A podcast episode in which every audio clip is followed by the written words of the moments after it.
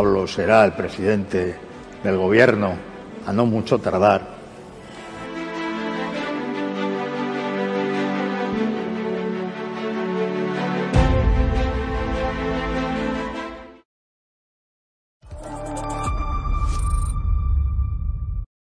Sánchez es la nada, representa la nada.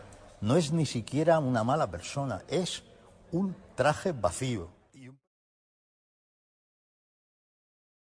Muy buenas a todos, espectadores de Estado de Alarma y de edatv.com. Y para mí es un placer entrevistar a uno de esos alcaldes que, aparte de hacer una grandísima gestión, están haciendo un plan especial contra la ocupación, que ya sabéis que en Estado de Alarma nos preocupa mucho, y también contra el chabolismo, ¿no?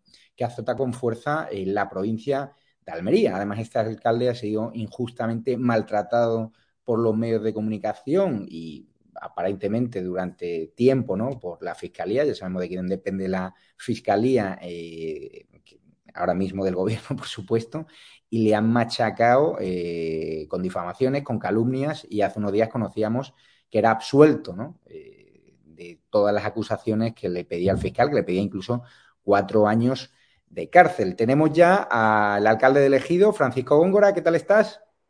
Muy bien, Javier, encantado de poder estar aquí contigo.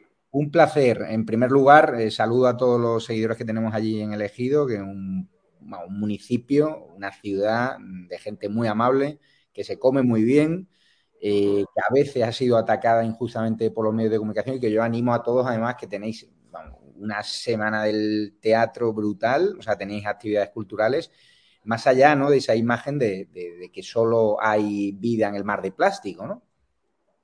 Bueno, Elegido es un municipio muy dinámico. Es un municipio, para quien no lo conozca, que tiene 27 kilómetros de litoral. Eh, nuestra economía fundamentalmente es la agroindustria, que además es, bueno, cultivo intensivo, pero con una agroindustria alrededor muy potente y, además eh, pues cultivando de una forma saludable, de una forma sostenible y, con mucho avance tecnológico, sobre todo en cuestiones de biotecnología. Yo creo que elegido la provincia de Almería en ese sentido es un verdadero referente. Y luego también compaginamos con todo el desarrollo turístico.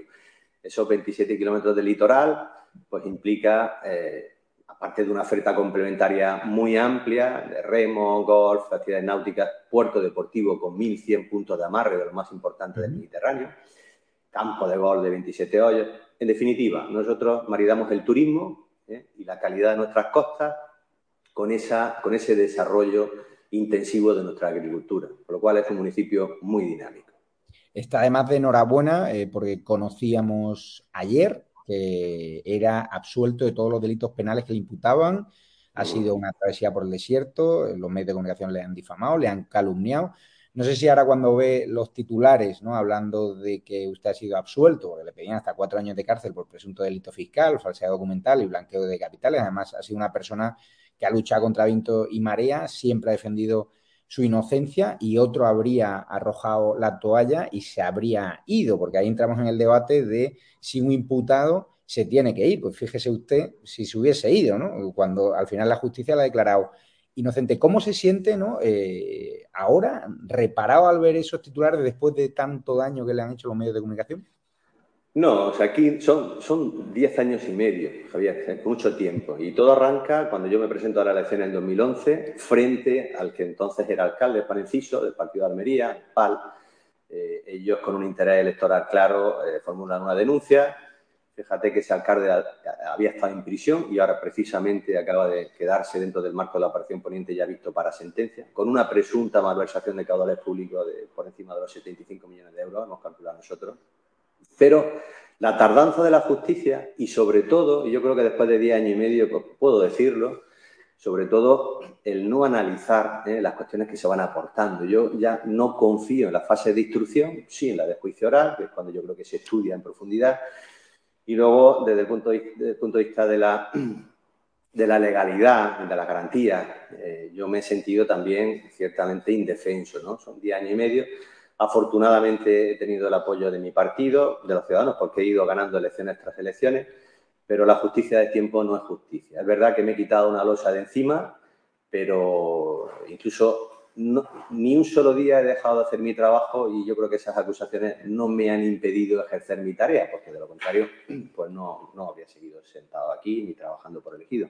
Pero tuve que levantar además una situación en la que el anterior alcalde, ese que me denunció, dejó una deuda, digo, por saber un poco cuál es la magnitud, de unos 350 millones de euros con un presupuesto que tiene elegido de 80. ¿no?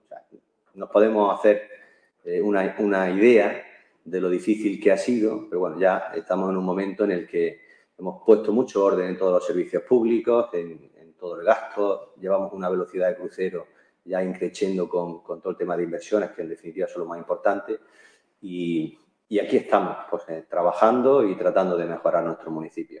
Pues le honra porque hay otros políticos, otras personas que no pudieron aguantar esas fases de instrucción que se dilatan en el tiempo, eh, provocando un desgaste profesional, un desgaste político y sobre todo un desgaste a nivel personal, ¿no? Que es lo que más te afecta, ¿no? A, la familia, ver titulares incorrectos y al final, si te pones a demandar a todos los medios de comunicación, pues, pues no trabajas y no te dedicas a lo, a lo que realmente le gusta, ¿no?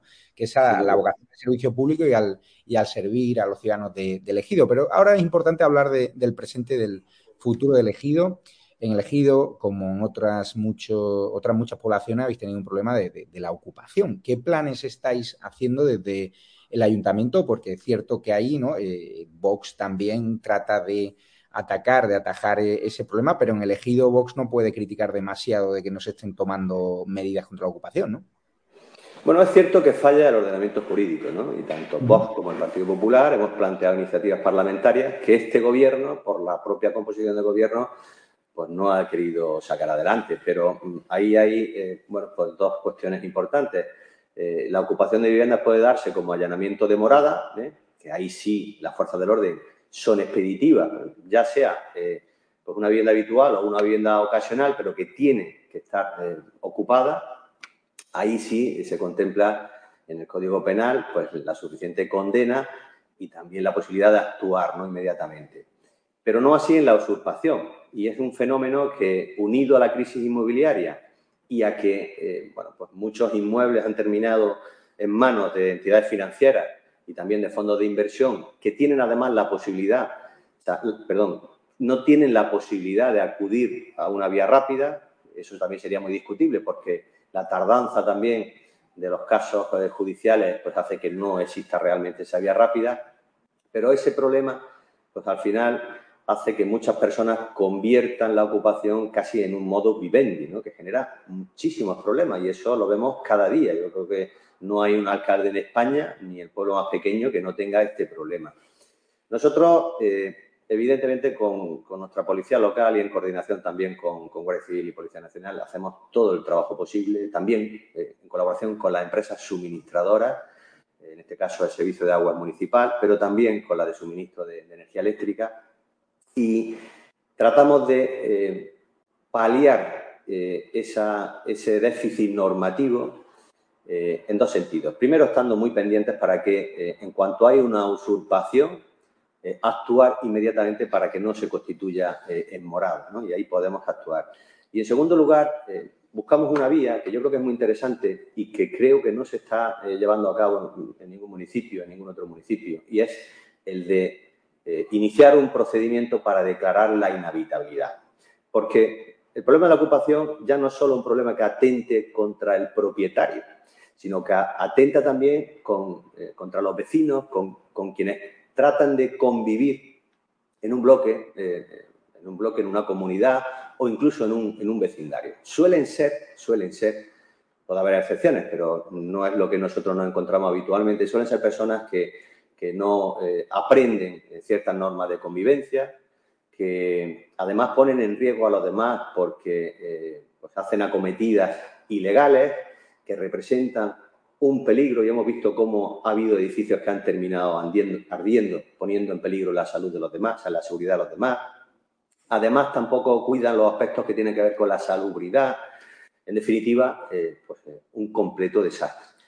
Y ahí pues la normativa urbanística, igual que eh, el alcalde o, el concejal de urbanismo habilita para la ocupación de una vivienda cuando se construye, pues a la inversa y previo a informes policiales que detectan toda esa insalubridad y esa inseguridad que además es manifiesta con informes técnicos, con informes jurídicos y, evidentemente, contactando también con la propiedad, damos una orden de ejecución para que todas esas cuestiones se solventen y, evidentemente, el ocupa eh, nunca la, solventa, entre otras cosas porque no tiene posibilidades de establecer tampoco contratos de suministro y rara vez, además, se ocupa de tener su vivienda en buenas condiciones. Pues al final, eh, esa orden de ejecución no se cumple, pedimos la autorización judicial de entrada, desalojamos esa vivienda y obligamos al propietario, ya sea eh, un particular, ya sea un fondo de inversión, ya sea una entidad financiera, a que adopte las medidas para recuperar la habitabilidad de esa vivienda o de ese inmueble. Esto no está funcionando y estamos teniendo una respuesta judicial prácticamente inmediata, muchas veces incluso en el propio día, porque cuando yo como alcalde y además con un expediente bien organizado y que da constancia ¿eh? desde el punto de vista mm, fáctico y también jurídico y técnico del alto riesgo que representa, sobre todo en materia de salubridad y seguridad, pues el juez, evidentemente, yo creo que no tiene otro camino ¿eh? que abordar esa autorización para que nosotros podamos proceder. En el caso en que hubiera menores, pues ya nos ocupamos a través de servicios sociales, lo ponemos en conocimiento de quien sea, incluso pues puntualmente, de forma transitoria, podemos buscar un alojamiento temporal. Esta es una vía, que es una vía urbanística y que además a nosotros nos obliga, porque a mí cuando me viene un vecino que está eh, teniendo que presenciar conductas, eh, bueno, inenarrables prácticamente, que tiene niñas adolescentes o que tiene niños pequeños, que está sufriendo amenazas, que está sufriendo ruido, que está con el riesgo de que en la cometida general del edificio se están haciendo enganches ilegales que pueden terminar en cualquier momento dado eh, haciendo arder el edificio. En esta situación nosotros creo que también tenemos una responsabilidad y tenemos que actuar. Y es una vía que nos lleva mucho trabajo, pero evidentemente eh, yo tengo muy claro como alcalde que la principal inversión que hace una familia, que es su vivienda, y además su espacio de vida, de convivencia, donde crían, eh, educan a su hijo, donde, donde, donde uno después de trabajar tiene que encontrar su descanso y hacer su vida, pues yo creo que el conjunto de administraciones tenemos que salvaguardar esa situación. Por no decir el derecho de propiedad, porque la inseguridad jurídica al final se traslada, pues evidentemente, a las entidades financieras, pero detrás de las entidades financieras, pues estamos todos y detrás de un fondo de inversión también hay inversores y yo creo que eh, el tema de la, de la propiedad también es importante. Es un modelo pionero. Pero por, qué, o sea, un modelo pionero es muy interesante que yo desconocía.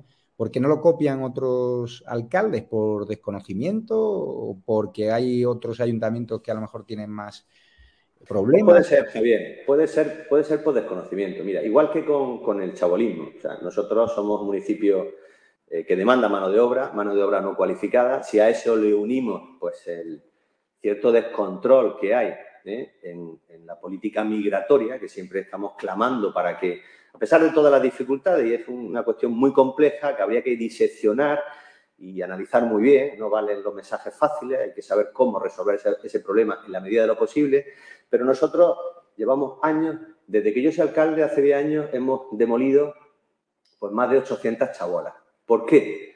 Porque también la normativa urbanística nos obliga. Si a mí un padre de familia hace una construcción ilegal y hay que actuar, tengo que actuar con independencia del origen. Nosotros tenemos muy claro que nuestra apuesta es por la eh, eh, integración y por la cohesión social, eso es ineludible, pero también por la legalidad. Entonces, tenemos experiencia ya en ese campo en, llegar también a erradicar esos asentamientos chavos. Una persona que viene, eh, el 70% de personas que nos hemos encontrado además en todo este tiempo en los asentamientos son personas irregularidades, ese es un dato estadístico nuestro, ocupan una propiedad que no es suya, hacen una construcción que es ilegal, eh, eh, conectan en muchos casos también con tendidos de, energía eléctrica, de fluido eléctrico, que también representa un gran riesgo y además viven en unas condiciones de hacinamiento. ¿eh?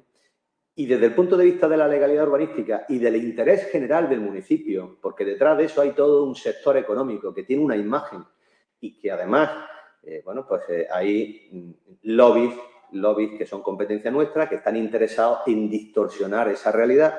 Nosotros tenemos muy claro que tenemos que actuar y tenemos que erradicar ese tipo de asentamientos. Y así lo estamos haciendo. Ahora tenemos otro expediente en marcha y actuaremos seguramente antes de la Navidad. ¿Por qué?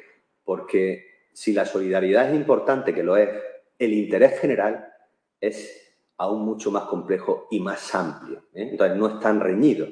Y ese interés general nos obliga a mantener un cierto orden. Nosotros no podemos asumir los déficits del conjunto de administraciones y de una situación que no podemos olvidar que ahí está África y que hay hambre, que hay falta de, empleo, pero eso son políticas que tienen que, eh, pues desde la Unión Europea, destinar los suficientes medios, incluso eh, los medios diplomáticos, eh, ayudas, etcétera, etcétera, para que esa situación, si no se erradique, porque es muy complicado ponerle coto al hambre, pero sí que se pueda paliar y que podamos buscar un orden en los flujos migratorios. Si al final es cumplir la legalidad. Todas estas cuestiones, a veces, Javier, pues parece que no se pueden abordar porque siempre hay quien trata de poner etiquetas. ¿eh? Pero cuando las cosas se conocen, y nosotros este tema lo conocemos, y somos solidarios, y tenemos una área de servicios sociales muy potente, que damos clases de idioma, de formación, de empleabilidad, eh, con las mujeres, con los niños, estamos trabajando de una forma transversal la integración, aunque eso también daría mucho que hablar con el conjunto de administraciones. ese principio de solidaridad, de más ayuda a quien más lo necesita, pero también territorialmente y también con la población autóctona para que los servicios sean equilibrados, para que estén bien dimensionados. Y todo eso es fundamental y es de capital importancia. teniendo las cosas claras, yo creo que no hay que huir de ningún tipo de discurso, pero hay que conocer los problemas. Hmm, en el caso de elegido, ya sabe usted que a mí me gusta pisar el terreno, estuve en elegido y me sorprendió que a pesar de que hay un alto porcentaje de población inmigrante, de que otros municipios de la zona pues tienen muchos problemas de delincuencia, tienen muchos problemas de integración social. Me sorprende que aquí, con los datos encima de la mesa del Ministerio del Interior, eh, los delitos eh, han disminuido en elegido y eso que ahora en otros municipios están disparados los delitos vinculados a la inmigración. ¿Qué están haciendo? Bien, bueno, pues, pues eh, trabajar la integración y sobre todo pues mucha colaboración entre las fuerzas de cuerpo de seguridad con policía local. No es fácil, ¿verdad?, que la delincuencia ha bajado en el ejido y que estamos en ratios normales como cualquier otra ciudad, el ejido que tiene, pues, de hecho, una población de unos 100.000 habitantes, ¿eh? de derecho algo más de 85.000, pero mm, la apuesta tiene que ser por el orden ¿eh? y también por la cohesión, por la integración. Si somos demandantes de eh, mano de obra poco cualificada, pues al final tenemos también que ser responsables cierto punto, lógicamente, de tratar de, que el municipio al final tenga la mayor cohesión social posible. Y yo creo que eso se ha entendido también en el ejido. Pero ese esfuerzo tiene que ser compartido por todos. En primer lugar, pasa por la persona que migra. Y pongo un ejemplo. Durante la pandemia, en el, año pasado, en el 2020, en agosto, tuvimos un repunte aquí en el ejido grande y vimos cómo entre 7 y 8 de cada 10 personas contagiadas o infectadas eran del colectivo inmigrante. no había podido retornar ese verano a sus países, no tiene sus bodas, tiene sus bautizos, la falta de, digamos, de, de que les llegue la información pues nos pusimos con un plan de contingencia, yo conté con todos los imanes, yo conté con todo el colectivo islámico, yo conté con las asociaciones, por supuesto, con distritos sanitarios, con la Consejería de, Salud, eh, buscamos voluntarios, pusimos a gente a trabajar en árabe, hicimos cartelería y en tres meses le dimos la vuelta a la situación y pasó pues a la inversa. pasaron a ser dos solo de cada diez. Es decir, que al final eh, la gente tiene voluntad, porque la mayoría de la gente viene a trabajar y a buscarse la vida. Lo que ocurre es que viene de una situación de pobreza, de una situación, eh, bueno, de, falta de medios y al final pues tienen que entender también nuestras normas de convivencia. Ahora estamos trabajando, por ejemplo, de servicios sociales con policía y con personas también trabajando en, árabe, ¿eh? para eh, que, por ejemplo, no se cuelguen las mantas en los balcones o para que sea decente también el exterior de una vivienda y se entiende perfectamente. Pero claro, vienen de una situación de pobreza, de un país en el que esas normas, pues eh, no, no, es que ni siquiera existen y eso evidentemente hay que trabajarlo. Y luego hay que, hay que reestructurar muy bien pues, todos los servicios educativos, dimensionarlo muy bien, eh, sanitarios, asistenciales, revitalizar el tejido urbano. es, una apuesta firme, pero mm, tenemos que entender que no hay otro camino. Y luego al margen está el control de los flujos migratorios, que ahí hay mucho que hablar, hay mucho que decir y que se debería abordar con, con mucho más realismo y sobre todo con mucho rigor.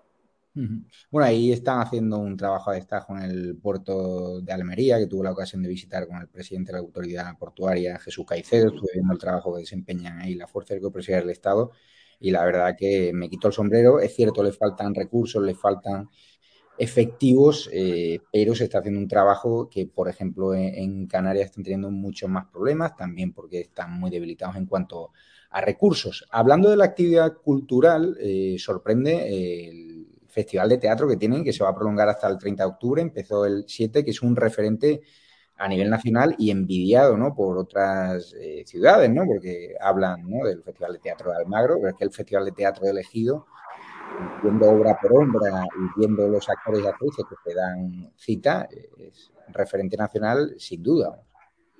Sí, nosotros, eh, fíjate, este año es ya la 44 edición, la 43, que es la única que no se puso celebrar el año pasado, eh, la borramos, pero tenemos un festival que es nuestro buque insignia. Pero no solo el festival, es que tenemos eh, unos 500 niños y también personas mayores en las escuelas municipales de teatro, haciendo teatro. Y yo creo que eso es algo muy positivo, se apuesta por la cultura. Entonces, las artes escénicas en elegido se han vivido desde hace eh, mucho tiempo, desde los años 60 y sobre todo 70, de una forma muy intensa ya en, el instituto, que entonces solo existía un instituto y tenemos muchos más. Eh, ha impregnado y ha calado. Entonces nosotros, pues sí, junto al Festival de Almagro y bueno, el Teatro Clásico de Mérida, pues ahí estamos nosotros, ¿no? Eh, con compañías regionales, nacionales y también internacionales.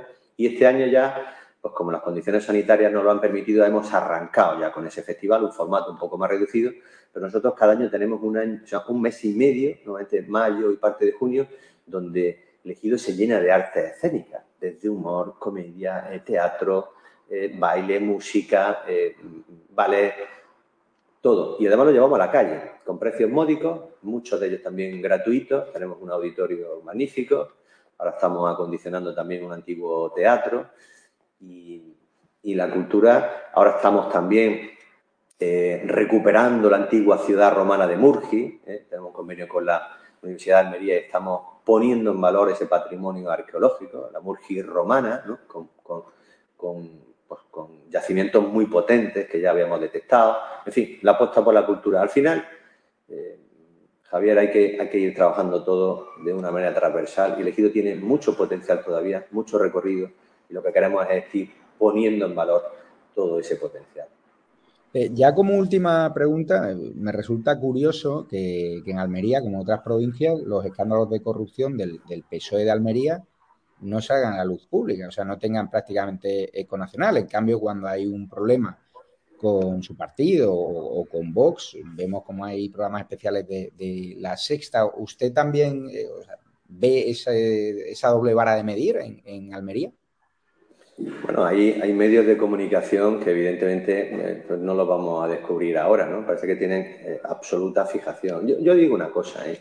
la presunción de inocencia en este país se ha perdido y hay que analizar caso por caso. Lo dijo Mariano Rajoy, se lo he escuchado muchas ocasiones. Hay que analizar caso por caso, porque, bueno, hay una serie de cargos públicos que tienen un aforamiento que eso le garantiza que va a haber un tribunal colegiado, normalmente con, jueces ya con con solera, con experiencia, que van a analizar antes de llamar a nadie como imputado, ¿no? Porque en cuanto te llaman como imputado, aunque no hayas hecho nada, ya parece que, eh, no sé, parece que te tienes que ir ya de, la política y abandonar tu cargo público, ¿no? Si a eso se le une, además, la tardanza de la justicia, pues se generan muchas situaciones de indefensión. Hay que analizar caso por caso. Y los medios de comunicación, y lo digo ahora también en general, también tenéis que profundizar un poquito más en cada caso, ¿no? Yo eso sí lo he hecho en falta. Y como he estado diez años y medio con un procedimiento absolutamente injusto, que además estaba acreditado desde el principio que yo no tenía que haber estado llamado ni como imputado ni como nada, pues sí puedo decir, ¿eh? después de diez años y medio, sí yo creo que tengo legitimidad para poder decir que yo ya no creo en la fase de instrucción, porque la fase de instrucción en vía penal se dedica hay excepciones como todo. Habrá jueces, jueces buenos, malos, irregulares, igual que fiscales. Por cierto, la fiscalía no debería depender tanto del gobierno ¿eh? y no debería tener una exministra como fiscal general del Estado. Y eso es que Pedro Sánchez pues, eh, se van a gloria de que la fiscalía está al servicio del gobierno, a mí me parece un disparate, ¿no? Y eso los operadores jurídicos no debían de permitirlo. Pero como digo, eh, bueno, hace falta, hace falta, yo no creo en la fase de instrucción, que se dedican a recopilar datos, información y luego no se estudia.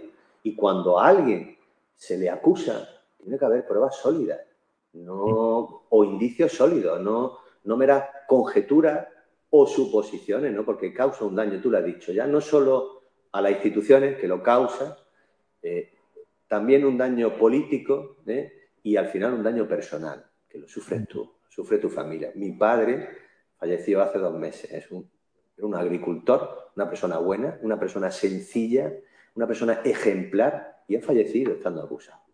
Y eso a mí me produce pues, una enorme tristeza, ¿no? Pero al margen ya de mi caso, lo que sí es cierto, y yo creo que eso todos los operadores jurídicos lo saben, que hay que reformar la justicia, que sea garantista, pero que esa garantía también tiene que ser en los plazos, porque al final se convierte en una injusticia. ¿eh? Y las personas que están aforadas, lo dije yo el otro día un poco de forma sarcástica o irónica, yo quitaría todos los aforamientos, pero es para que cada uno sufriera en sus carnes la calidad de la justicia, ¿no? Y de verdad que no me gusta generalizar, pero es que al final afecta a lo mercantil, afecta a lo penal, afecta a lo civil, afecta con menores, afecta a lo contencioso administrativo, en lo social. Y cuando alguien necesita acudir a la justicia y que le ampare y verse protegido, que eso es pedir mm. justicia, no puede esperar 10 años, no puede esperar 7 años, no se puede estar esperando 15 años y luego hay un recurso.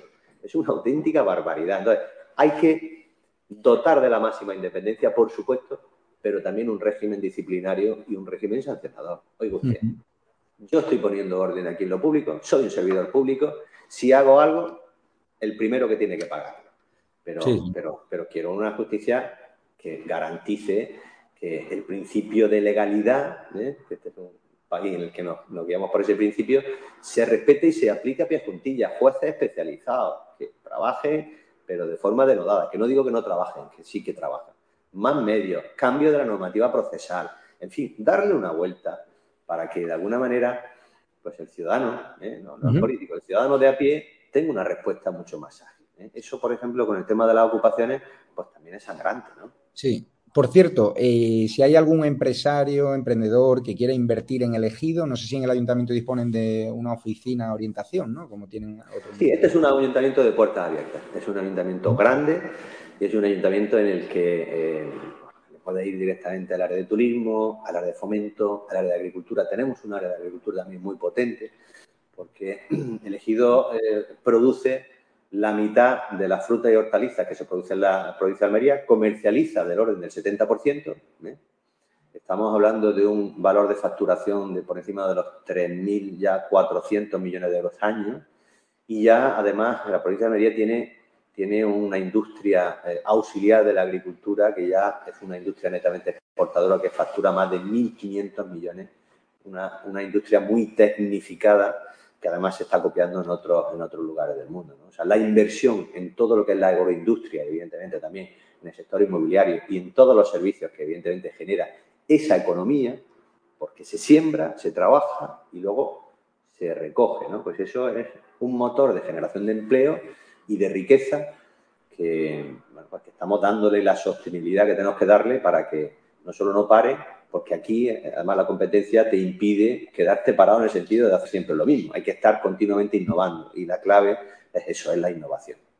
Pues muchísimas gracias, alcalde, por su tiempo. Enhorabuena por su trabajo. Eh, Francisco Góngora, absuelto de todos los delitos que le pedían, que le imputaban, encima poniendo elegido en el mapa, no solo por ser un, motor. Eh, económico, sino también a nivel cultural, a nivel de emprendimiento, a nivel de turismo, a nivel de ocio y yo lo puedo decir porque he estado allí y es cierto que yo cuando fui elegido pues tenía una imagen distorsionada por muchos medios de comunicación y cuando ves la ciudad que es y, el motor económico que hay y el ejemplo de convivencia ¿no? entre personas de muchas nacionalidades, pues además si le unimos las recetas contra la ocupación y contra el chabolismo, yo creo que es un modelo a seguir que espero que copien otros alcaldes y se lo digo sinceramente, pues además se lo voy a trasladar yo a otros alcaldes con los cuales tengo entrevistas en los próximos días y que están eh, teniendo un problema de la ocupación, como Xavi García Luyol, por ejemplo, en, en, Badalona o en otros municipios, incluso de provincias andaluzas. Muchísimas gracias, Francisco, un saludo a los habitantes de, de Elegido y a todos los seguidores de Estado de Alarma. Tienen hasta el 30 de octubre para ir al Festival de Teatro. No sé si ya están todas o, o quedan pues, eh, pues probablemente, pero seguramente para alguna, para alguna función alguna pueda quedar. Pero hay muchos espectáculos también de calle y terminaremos en nuestra Plaza Mayor esa fiesta final como cada, como cada año en nuestro festival. Muchas gracias a ti eh, por esta entrevista y por darme la oportunidad también de dar a conocer un poquito más lo que aquí hacemos. Muchas gracias. Esta es tu casa. Un abrazo fuerte y gracias a los espectadores de, Estado de Alarma.